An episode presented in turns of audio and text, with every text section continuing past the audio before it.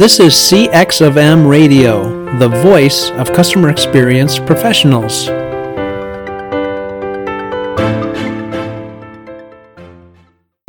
Welcome to another episode of All Things Considered CX. I'm your host, Bob Azman, the founder of Innovative CX Solutions, a past chairperson of the CXPA, and a practitioner with many years of transforming global operations and designing better customer experiences.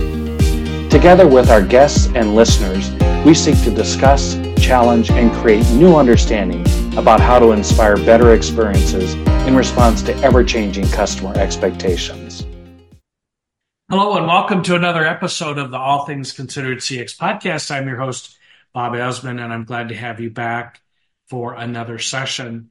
And we have a returning guest to our podcast today, and I'm really excited about it. We're going to get into this, but um, he's got a new book out. And we're going to talk about that. And so I invited him back on the podcast, not only because the book was good, but because the first time he was on it, he was really good too. So he gets to come back again. Um, and so uh, the person I'm talking about is Eryc Eyl. And Eryc, if you would uh, introduce yourself to our listeners. Sure, absolutely, Bob. Thanks. Uh, so I am Eryc Eyl. I am a speaker, uh, coach, consultant, advisor, and now author uh, of Stop Engaging Employees. And I work with organizations of all sorts to try to make work more human.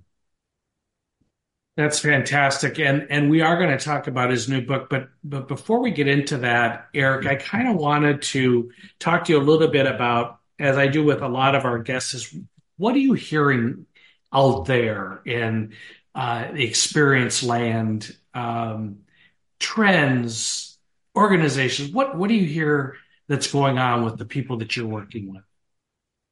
Yeah, great question. I, I, I think I think there's a there's a couple of things that I that I would I would hit on. So one is a concern that I have, which is that the more and more conversations I have about experience are actually conversations about technology.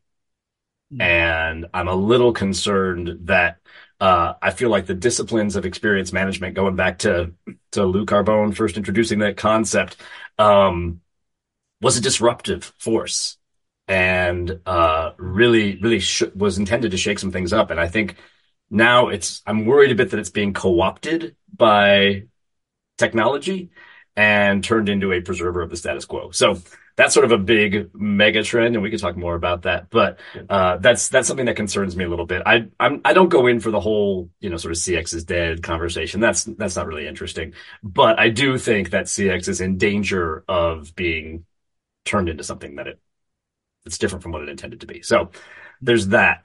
Uh, but then the other piece of it, w- which does tie in a bit to the subject of my book, is that um, I think I think the need for human connection uh, is is of increasing importance. And I think the conversations that I'm having with folks that, that can look a lot of different ways. That doesn't necessarily mean you and I having a conversation, but it does mean that feeling that I'm being at least uh, that my needs are being met, uh, that I'm being met as a human with needs and aspirations and fears and motivations, and that uh, that that can look a lot of different ways. That can look like personalization for a very tactical sort of example, right? That can just, you know, am I having an experience that I feel like is tailored to me? Um, and I think that that's true for customers and employees and uh, and all humans. So I think that those are those are a couple of things that I'm noticing in my conversations that are that are a shift uh, from maybe previous years. Mm-hmm. Uh, very interesting trends that you talked about. Let, us talk about that first one. You know, I hmm. have a, a before customer experience, I was in customer service, and boy, we loved to chase anything that would cut costs. Yeah. Technology, outsourcing, you name it, we ran after it to cut costs. And and at least that was a mindset where instead of looking at the at the contact center as a profit center, it was looked at as a cost center and how do you bring costs down there. And and my fear about AI and and all of this that's going on is we're doing the exact same thing. And and so when you mentioned that to begin with, was like, how can we make it less human using mm. this technology? And, you know, I'd love to say, wow, I've encountered some really fantastic bots and AI and man, it's just working beautifully. And, and every time I think of that experience, I think to myself, it isn't going very well. It doesn't mm. feel very good. when I encounter those. Um, yeah. And so I think that trend, first trend you talked really spot on. Thanks, thanks for that. Yeah, and I, and I do want to be clear. Like, I'm not, I'm not in any way opposed to the technology, and I'm not, and I'm certainly not opposed to AI or generative AI. Uh, I think there are great uses for it, and I don't think that uh, that resistance, either internal resistance or external resistance, is really uh, is really a, a, a, useful response or constructive response.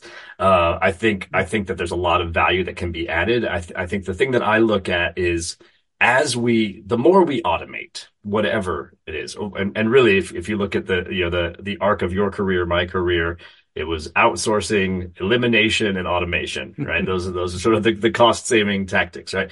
And the more we do that, the more the human interactions that do happen really matter Mm-hmm. So I think this is this is the the interesting tension, which is that the actual the human interactions end up being more valuable because of all that automation. And that doesn't mean that the automation shouldn't happen. It means that those human interactions are really important. And it's actually where a lot of value gets created, I think. Well, I think a very good point. And, and I think another aspect of that is, and I've said this for a number of years, is uh, customers don't want to talk to anybody unless they have a problem and then they want to talk to somebody. And so yeah. if I can do it through automation and not talk to somebody, especially some of the newer generations really don't want to talk to anybody um, unless they have a problem. And there's some research out there that suggests that is I'll text you and I'll chat with you and uh, I don't want to have a human interaction, but boy, if there's something wrong with my order or whatever it may be, uh, whatever the product or service is, I then I do want to talk to somebody and I want to talk to somebody right away. And I think what you talked about is really where that value can come in. Yeah. Yeah, absolutely. I had a very personal experience of that just this morning, actually. Uh, my daughter's in college and uh, a tuition payment is late, which of course is causing her a great deal of stress. It's causing me a great deal of stress. And I don't, I didn't have a whole lot of hope uh, you know, looking looking online, looking at the web-based tools, I couldn't tell what was going on.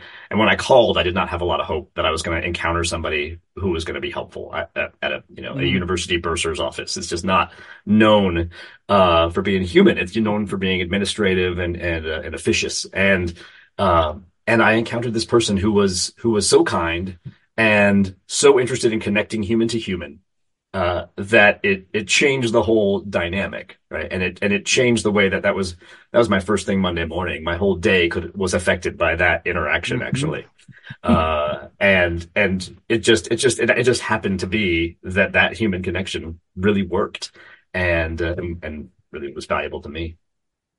Well, and, and that's a great lead in. Let, let's get into talking about your new book, Stop Engaging Employees and Start Making Work More Human. And before we came on the podcast, I shared with Eryc, uh, this is for our listeners, I shared with Eryc, I said, what caught my attention is the first part of that book title and stop engaging employees. And uh, in in a world where that's all that's being talked about is employee experience and engaging employees and so forth, I just thought this was really intriguing. So let's let's not delay any further and and get more into uh, your thoughts behind it as you wrote it, and then uh, some some interesting things about the book. I'm really excited to learn about it. Sure, absolutely. Thank you for that. Yeah, and and and before I get to the why the heck is that that, that title? Um, before I get to that, I, I want to just provide a little tie-in for for your listeners. Uh, part of this really ties into me to some things that I've seen in conversations I've had regarding customer centricity. Uh, and I've seen organizations pursue customer centricity at the expense of employees. Um, Interesting. In, in, in ways that uh, that are harmful to employees, and mm-hmm. and often those I mean, those employees in other parts of their lives are also customers, right? So so we're we're all humans here. Uh, we all have those needs and aspirations and fears and motivations, and and so I think when we look at you know there there is a company out there that everyone's heard of that calls itself the most customer centric company in the world, or maybe in the universe. They might I forget what they what exactly they see they do not have a great track record uh, in terms of how they treat their employees. Uh, and so I, so I, I, I, came, I come into this conversation with that mindset. Uh, so, so I believe you can't be customer centric if you're not human centric. Uh, and so, and so human centricity is, is, is really where I'm coming at this from. In terms of that title, stop engaging employees, uh, that really is also a, a, uh, a human centric lens. Uh, I find that all of these conversations about employee engagement. I get the questions all the time. Uh, how do we engage employees? How do we motivate employees? Uh, how do we get employees to do stuff that they don't want to do? Uh, that those are so many of the the subtext of so many of the conversations, and I believe you cannot engage someone any more than you can make someone fall in love with you. It's just that, that's not a that's not a thing we do to people. Uh, we become engaged when the conditions are such that we develop that that feeling of engagement.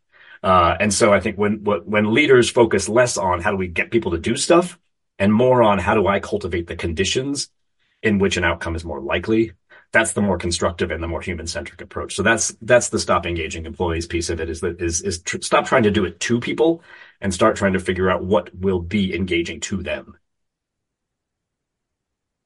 And and how do organ and, and just to tag on that a little bit, how do organizations under come to understand that? Mm. Uh, so say uh, say more about that, Bob. So um, when you talked about you know what is it that it, that employees are looking for and mm, mm. how do they gain that insight i mean you know there yeah. used to be the, there, there probably still are but the personnel surveys which i always thought were a little bit of a uh, I, I will I'll offend somebody by this, but saying they were a little bit of a joke because we would right. take the personnel survey, we'd wait three months for the results. Then all the leadership would get in a room and they'd look at the results and then they'd assign it out to people and say, you got to do this and do that. And you got six months to do it. And all of a sudden they took another survey and they would say, Oh, we didn't make any progress. Well, of course not. We were still working on the, on what was happening. So, right, right. No, that, that's kind of in my mind is, but so how yeah. do we get beneath that and really get to the core of what employees are looking for from your perspective? Uh, Thank you for that question. I, and that that's a big part of why I, I wrote this book. You know, I I talk to so many leaders who really want to have an organization that that takes care of humans, that helps humans become the best versions of themselves, and they don't know how to do it. Mm-hmm. Uh, and so and so your question of of how is really key. And you know, my my book outlines sort of six disciplines. They're leadership disciplines, really, that that you have to sort of practice over time. And I liken it to gardening you can't control the outcome of a garden, but as a gardener, you're going to do certain disciplines over time to create the conditions in which it's more likely that you're going to have flowers bloom and vegetables grow. And, uh, and so I detail out these six disciplines. They're not steps. They're not steps in a project. They are disciplines to be practiced. and the first one, as with any experience design, really has to do with listening. And the way that we listen uh, in, in, the case of inside organizations to the people that we label as employees, um, is not very effective. Yeah, as, as, you point out, right? Employee surveys not not particularly effective. You get a bunch of opinions. Uh, you maybe average those out. You maybe generate some kind of score, and you say, okay, well, we're getting a seventy percent. Great. Is that good? Is that bad? What does it mean? Uh, it also doesn't represent anybody's experience, right? So, um, just like with just on the same on the customer experience side, right? You can you can say we've got a CSAT of of X percent. Um, what does that say about any individual customer's experience? Not a lot. Uh, so, so one of the things to start with is how do we listen more effectively inside organizations? Surveys are a part of it, just like in customer mm-hmm. experience, right? Surveys are a part of it and they're useful for getting a sort of broad brushstroke. Uh, but then we have to get deeper into these individual one-on-one conversations and really understand what are those needs and motivations and fears and aspirations that employees have. Uh, I have over my career had so many leaders ask me, tell me what motivates employees. No, I won't. I won't. That's not how humans work. Uh, you have to talk to the individual people. And so, you know, a, a lot of this comes down to how do we, how do we develop some, some different muscles around listening? I think organizations aren't really well even leaders individual leaders you and me we're not actually really called upon to be great listeners. We're called upon to be great orators to to to express ourselves but not so much to listen. And that's not there's no shame in that. Uh, it's just that we need to turn our attention to it and and practice a different way. So i talk about in the book yes surveys but also how do you have things like effective one-on-one communications? How do you get rid of really ineffective listening strategies like open door policies, uh, which do not work in organizations, and uh, and and it's it's it's so common and yet has never worked. So uh, so that's the first, the really the first discipline of this of this whole human centric approach is we got to listen differently. So I call it empathize because it's really about developing cognitive and affective empathy for our fellow humans in the workplace. That that is so impactful. I think Eryc, that that's the first discipline. that the um, I had a uh, I joined a company a number of years ago, and the uh, I met with the CEO as part of my orientation, and he said to me, "You know, you're an outsider. We, we've we've been pretty successful." So mm. don't assume that we're, you know, you you're coming in here as a white knight in shining armor, going to solve mm-hmm. everything for us. And he said, What I want you to do is spend the next 90 days just listening. And then I want you to come back and meet with me. And so I did that. And I came back and he said, Okay, what did you hear? And I told him, and he said, Okay, you got it. You got the culture. You got the pulse of the mm. organization. Mm. Uh, I learned some things that I didn't know. So it was kind of a double edged sword for him at the time to say, Somebody's new will be more open with me and tell me what's going on out there and that just as you can tell that that stuck with me and i and I, since then i do it a lot when i go into organizations is just listen and one of the things i hear sometimes is when an employee will say well they mm. said i had to do this and mm. the they is kind of a red flag for me mm. because mm if employees are engaged, it's a we element, right? It's yes. us, it's our company. And uh, so anyhow, I just share that in that that's always that listening part is so important to being impactful in an organization. It absolutely is, and we and we have to be really careful about. I love that story about your being sort of coached to just take those first ninety days, and that's actually that the book, the first ninety days. That's essentially what what he talks about in that book as well, which is which is mm-hmm. don't do a lot of things, listen, don't c- come in and you know start pushing down walls. It's not it's not helpful. However, uh, unfortunately, we often do expect new leaders in organizations to come in and start breaking down walls uh, when their time would be better spent listening. So I, I, I love that notion. And, and what you bring up about the they, I think is, is so critical.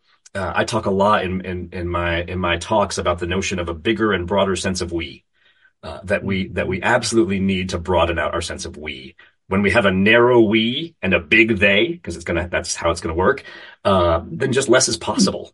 Uh, and so in organiz- inside organizations, we have to think about, does we mean just this intact team? Does we mean just our department? Does we mean the organization or does we mean uh, us and the customers we serve? Uh, so, you know, thinking about what our, mm-hmm. what we mean when we say we really matters and hopefully starts to edge out and make very small who the they might be in that conversation. Mm-hmm. Very, very interesting concept. Do you think we're overcomplicating the the process of listening and and mm. engaging employees. What are your thoughts along those lines? Overcomplicating. I, I yeah. I think let's talk about the difference between com- complicated and complex, uh, because I think I think this ah, I think this is really important, right? So so yes, I think we can absolutely overcomplicate the process. I think we are oversimplifying at the same time. We are not hmm. embracing mm. the complexity. And the complexity I'm talking about is that individual human experience. Uh, I think I think we are overcomplicating with things like the survey administration and the performance management plan and all of these sort of uh, bureaucratic methods that we're using. I think those do overcomplicate, but they also gloss over the complexity of the human experience. Mm-hmm. You know, it's interesting too, Eryc, and listeners were speaking with Eryc Eyl, and the author of his new book, Stop Engaging Employees and Start Making Work More Human. The interesting thing that you talk about, Eryc, that I haven't heard others talk about is this crossover into the human resource, human hmm. relations kind of talent organization. So oftentimes, as you know, Customer experience may be embedded as an independent organization. It might be part of operations, it might be part of marketing. And oftentimes employee engagement is relegated to the HR function. It's like, after all, it's about employees. But I, what I hear you doing is blurring those lines, and that's meant to be a positive, meant mm-hmm. to be a mm-hmm. compliment. You're blurring those lines. Am I, am I sensing that correctly? I think absolutely. Uh, th- those lines to me are uh, uh, it's a it's a circle around something we call humans, and and and I think and I think that that that notion is is so critical uh, to the work that I do, which is which is which is to say it can't just be a departmental function. It's it's it's figuring out how humans work, and I think understanding. Uh, understanding humans is really important to, to CX people. It's really important to some HR people to OD people, certainly. Mm-hmm. Um, but, but it's, uh, but it's not something that, that sort of often crosses lines. Now we, now we know some examples. You and I know some people who have responsibility, for example, for both HR and CX in their organizations, right? That, that exists. But I think what I'm talking about is how can every leader in an organization play a role in that human centric, that cultivation of that human centric workplace? And I think, uh, when I use that term leader, I mean something really specific and maybe different, which is anyone who's trying to help others become the best versions of themselves. Hmm. That's my definition of a leader. And so that doesn't matter where you are in the hierarchy. It's, it's, are you taking on that mantle of I'm here to help others become the best versions of themselves, whether inside the organization or outside the organization, then I as a leader can practice these disciplines and play a part in making my workplace more human centric. Mm-hmm. That makes total sense to me. The, the, um, let's give our listeners maybe one more discipline to whet their appetite to go out and buy your book. What's another one that comes to mind that you'd like to highlight today? Sure. Uh, I'll I'll jump to the so that's there are six E's in this framework. So uh-huh. empathize is the is the first E. I'll jump to the fourth one, which is enable. Now, enable can have really negative connotations if you're talking in sort of psychological terms. It's not what I'm talking about. Uh, I'm talking about uh, get, making sure that employees in the organization have the knowledge, tools, skills, and resources that they need to be successful and to become the best versions of themselves. And so, uh, when I when I look at that, we we can't get there without doing empathize. We can't do that without actually listening to folks and understanding what do you need to be successful, what's getting in your way, so that we as leaders can provide as much as we can what we what those employees need in order to be successful. I think what happens a lot in organizations, and you know this as well as I do, uh, there's a lot of talk about raising the bar. Right? We're going to raise the bar. Uh, we're going to expect more with less, and that, that's that's that's always the name of the game. And uh, and what I say is, yes, let's raise the bar, but let's also raise the floor. Mm. And we hmm. raise we raise the floor by giving folks the knowledge, the tools, the skills, the resources that they need uh, to be successful. And so, so enable again, it can't happen without listening. That's really important. Uh, but the other thing I would say about, about this whole framework is that we're not trying to do this so that we make more money. You will. Mm-hmm. You will. We, we know that, right? The research mm-hmm. is there. Mm-hmm. But what I'm here to say is that improving that employee experience, that human experience at work is itself a key performance indicator. It is actually the whole point we formed organizations to serve us, not people to serve organizations. And so all of this whole process is really meant to help people, not just to extract more value from them, but to help us when we're at work, uh, achieve more satisfaction and fulfillment and self-actualization and, and flourishing in our lives. And so when we think about these six E's, uh, I have that lens in mind as well, which is that we're not just trying to extract value from our fellow humans we are trying to help those fellow humans become the best versions of themselves. Mm-hmm. You're really kind of, you know, busting up some paradigms here, Eryc. It's I hope like. so. I hope so. I mean, that's good, right? That's, that's really good. Um, I, I have a, a, one or two more questions for you, but sure. let's make sure our readers know how to get a hold of your book. It just was released at the end of January. That's right. And so I'm assuming it's on all the major book selling yep. sites, but I'll let you talk about that too. Yeah, it's on it's on all of the online platforms where you buy, and it's available in print and ebook. Uh, there will be an audiobook forthcoming. I'm still working on that because I narrated the audiobook and it's a lot of work. Uh, so I'm finishing that one up. But the but the print and ebooks are available everywhere you buy books. I highly recommend getting it from bookshop.org. Uh, bookshop.org enables you to order from your local bookstore and have the book shipped to you. So you're supporting local business, but you also get that sort of online convenience uh, mm-hmm. through bookshop.org. So that's what I'd recommend. They also have the lowest price.